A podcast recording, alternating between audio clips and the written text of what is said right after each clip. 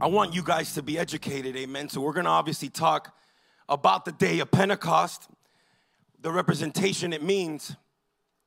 And also, I also want just, you know, to let you know where this last supper is, you know, the last supper we just did is the Holy Communion, right? In the same exact room, the upper room, is where they broke bread. And in the day of Pentecost, which was 50 days after, Penta means 55, that's why they call it Pentecost, is where the Holy Spirit manifested and fell upon the disciples with power and authority, amen, which we will get to in a little bit. But basically,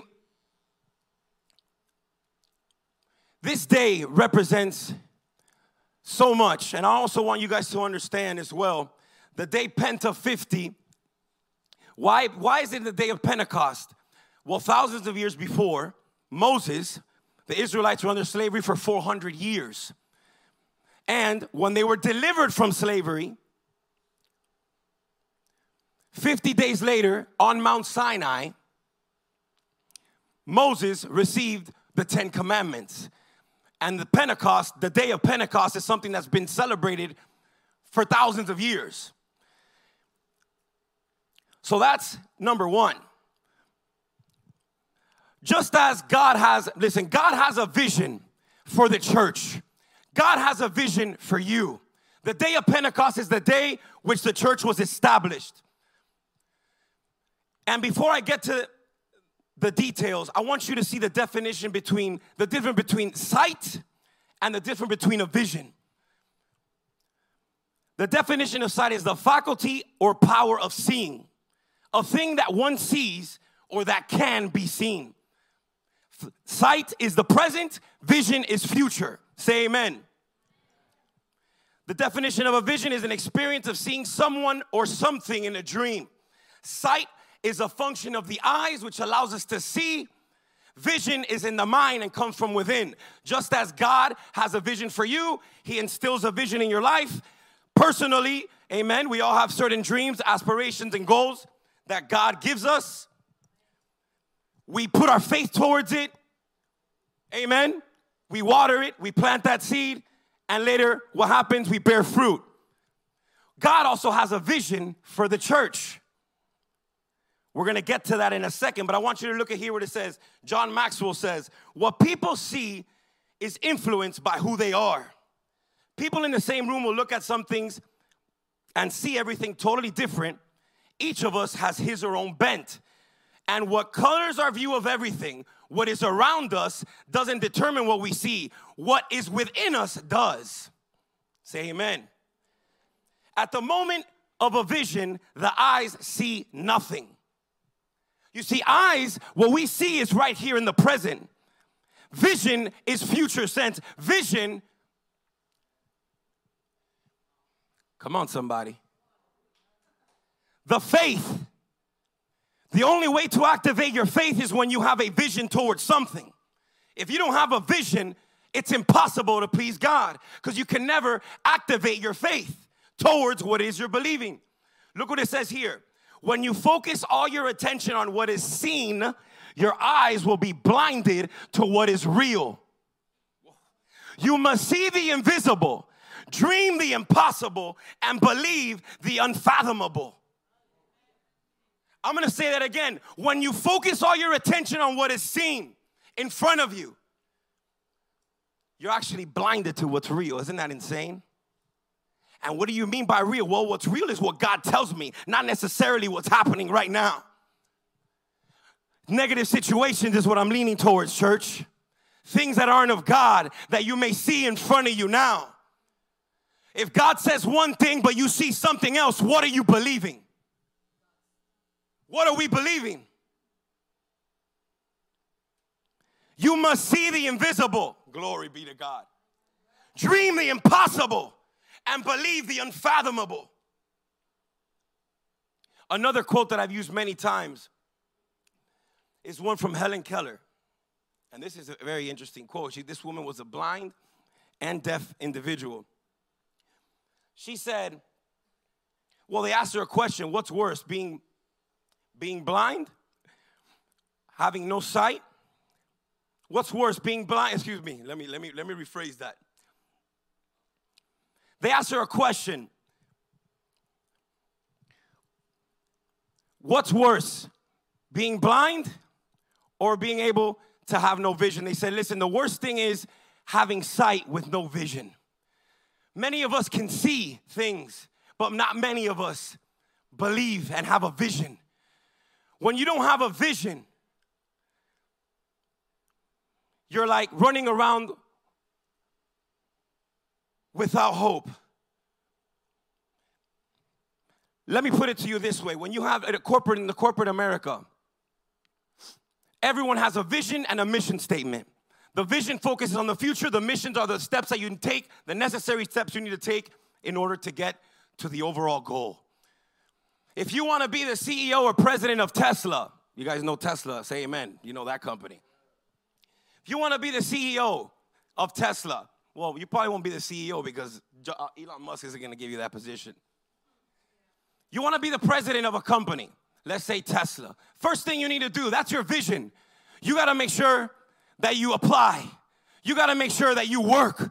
You got to make sure you're there. You got to make sure you, those are your mission. Your mission is the small steps you take in order to complete your vision. The vision says what the ultimate goal is, it is based on the future. People without a vision are in an endless present, without hope, without expectation, without guidance. Proverbs 29 1 says, Where there is no vision, the people perish, but he that keepeth the law, happy is he. I don't know why. 29 18, excuse me, that's not the right one. Anyways, yeah, that's way off. It's all good. Hebrews 11 6 says, Without faith, it is impossible to please God. James 2 17 says, In the same way, faith by itself, if not accompanied by action, is dead. You want something, God will still a vision in, still that vision in you. And what happens next? You need to apply it. You need to water that seed so that something grows. Vision is what fuels your faith. How many times, how many of you guys still have that poster board that we did in the beginning of the year? Amen. Well, if you haven't, it's okay. It's not too late. Basically, get a poster board, put some pictures on it. You want one day to be married, uh, put a nice looking couple. You want one day to have your own house, put a house. Maybe you want to do something ministerially. Maybe you want to grow spiritually. Well, what do you got to do? Go to Growth Track today. Go to Bible Fundamentals. Go to the Bible Institute. Get more deep in the Word of God. Learn the Word. And then God can use you more when it comes to the spiritual side of things. Put a guy preaching if you want to be a preacher one day. I don't know. But we all are called to do something. So, this is the reason we had a vision board in the beginning of the year. If you haven't done it, do it. I urge you to do it. If you have no vision, you will never reach your promised land. But now, with vision, check this out, even if it's not achieved right away, there is always hope, expectation, drive to achieve what God has placed inside of you. Can I get an amen? Jeremiah 29 11. For I know the plans I have for you, declares the Lord. Plans to prosper you, not to harm you. Plans to give you hope and a future. If you don't have hope, there's lack of vision in your life. God has called all of us to have dreams, aspirations, visions, and hope for the future. All of us have to dream. I don't care how old you are. Sometimes older people think, oh, I'm already old. No. You can continue. Fight the good fight. Press forward. Don't let the enemy stop you. He wants to hinder you. He doesn't want to see you succeed. He wants to see you fail.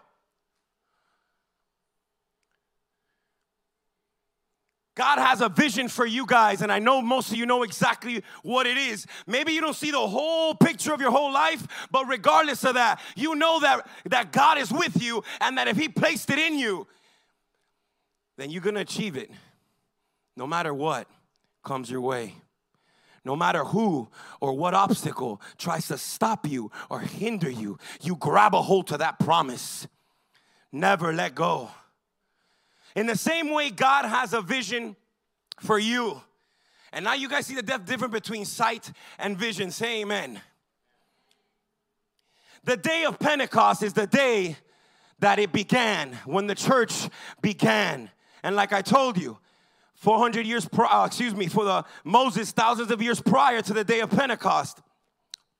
Well, to the day that the church was actually when it began, because the day of Pentecost had already existed because of the representation. Remember, the Old Testament is a shadow of the New.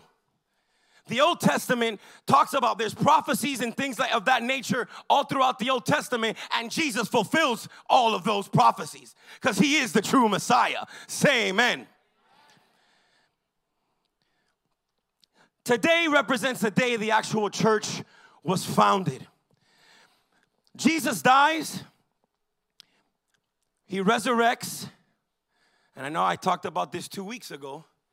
A lot of the disciples, and I use them as an example, a lot of them doubted that Jesus was going to resurrect, believe it or not. Now I'm going a little before the day of Pentecost. Are you with me, church? Say amen.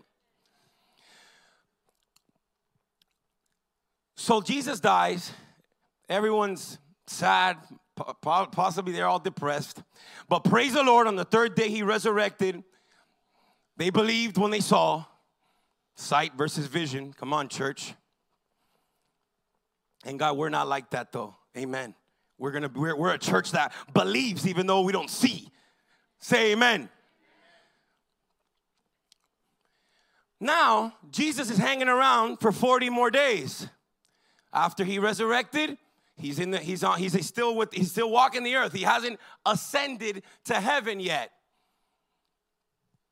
Educational class 101. We're gonna get we're gonna are all gonna get me. So Jesus is still with the disciples after he resurrected for 40 days. Then now he gives them the Great Commission, which you've heard many times go Make disciples of all nations, baptizing them in the name of the Father, the Son, and the Holy Spirit. Teach them all that I've commanded you. I will be with you always. Wow, every time I say that, I, it's so amazing. He's always with us. So now, then Jesus goes up, he ascends to heaven. So now, the disciples, well, Jesus tells the disciples, wait in Jerusalem. Wait in Jerusalem. They're waiting in Jerusalem every day praying. And they were scared because remember, what's going on here, Jesus, Jesus crashes the party. Because remember, Passover is like a, is a whole month and a half long event. People from all over go to Jerusalem to pray. So Jesus shows up, and during that time is when he passes away. Then obviously he resurrects, there's a bunch of people there in Jerusalem, even during those 40 days while he was there. And when he ascends to heaven, during those 10 days, there's a bunch of people there that do not believe Jesus is the Messiah. The disciples are, you know, them and a couple hundred other more people, only the ones that believing in Jesus at this moment.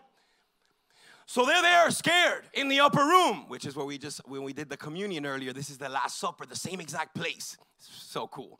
We, I was actually there um, we were there for the uh, with Israel. You guys got to go to Israel. It's incredible, and you actually go to like you see where they broke bread, like where Jesus was. It's incredible, and um, yeah, I didn't even. It was funny because I didn't even know that until um, till two or three months ago that the actual place of the day of Pentecost where the disciples were, where this was the same place where they, the Last Supper was. Incredible. Side note, let me get back to my point. so now the disciples are there waiting and they're scared because, you know, a lot of people, they just killed Jesus, you know, like they, they may think that they're gonna die. There's different thoughts that may be going through their head. So I'm just thinking, God tells, Jesus tells them, I'm with you always, but stay here and wait. So in that time, there's 10 days, and they didn't know it was gonna be 10 days. They're there. They're there praying hard. Can imagine. Remember, Jesus is, you know, he's a Messiah. You just saw him resurrect from the dead. Now I'm here. God is telling them, wait in Jerusalem.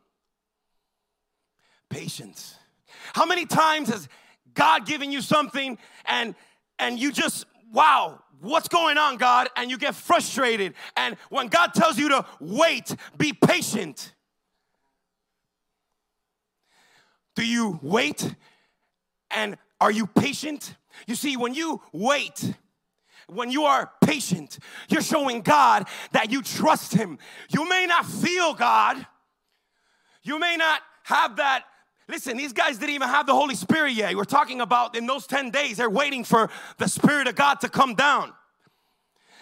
You may not feel God sometimes, ladies and gentlemen. You may not, you have to learn to be patient. Trust in God. He gives you something, be patient. Look what it says here. Look what it says here. Be patient. Romans 12, 2. Rejoice in hope. Be patient in tribulation. Be constant in prayer. Psalm 27, 14. Wait for the Lord. Be strong and take heart and wait for the Lord. I'm gonna keep reading you more verses. Can you are you guys being fed? Say amen. Second Peter 3 9, the Lord is not slow in keeping his promise. As some understand slowness, instead, he is patient with you, not wanting anyone to perish, but everyone to come to repentance. Listen, just because you don't have it right away doesn't mean it's not on the way. Just because you don't have it right away doesn't mean it's not on the way. Right when your blessing is about to hit, many people, and I've seen it, give up. What happens? You lose faith. You can't lose faith. You can't grow weary. You need to be strong. Trust. And when you're patient and you know that God's in control, that He's the one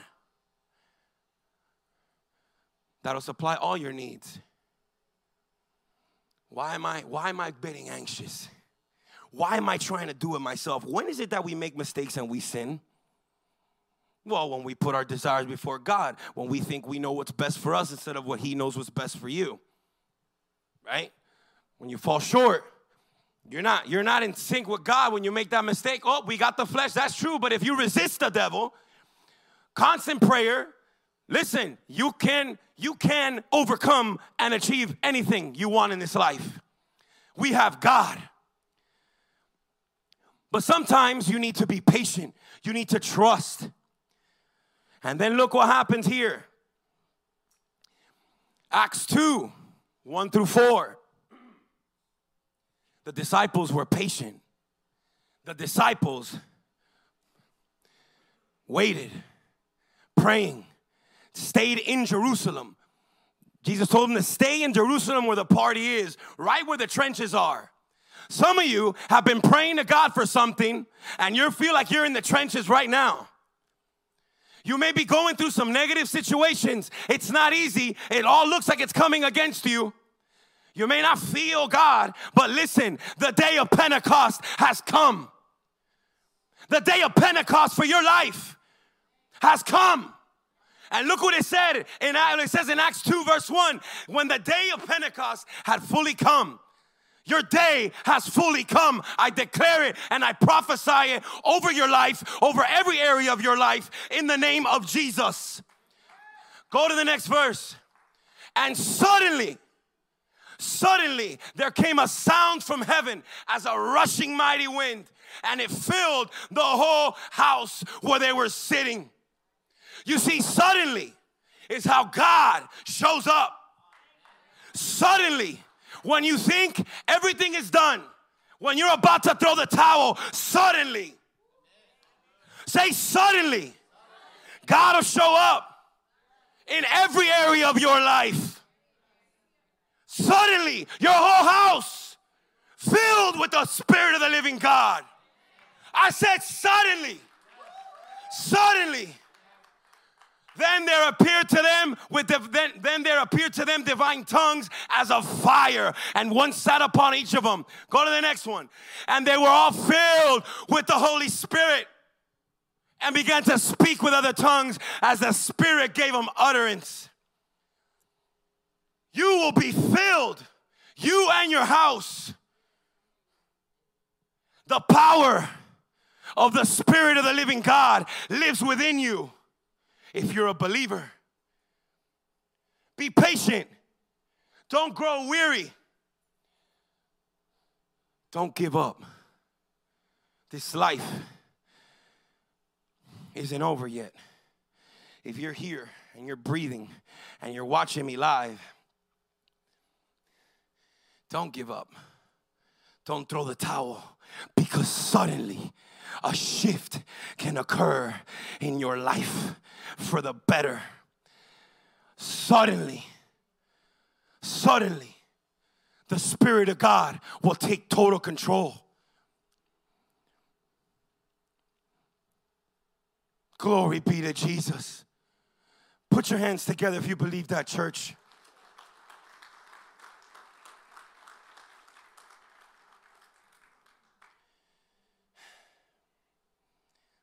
Glory be to Jesus.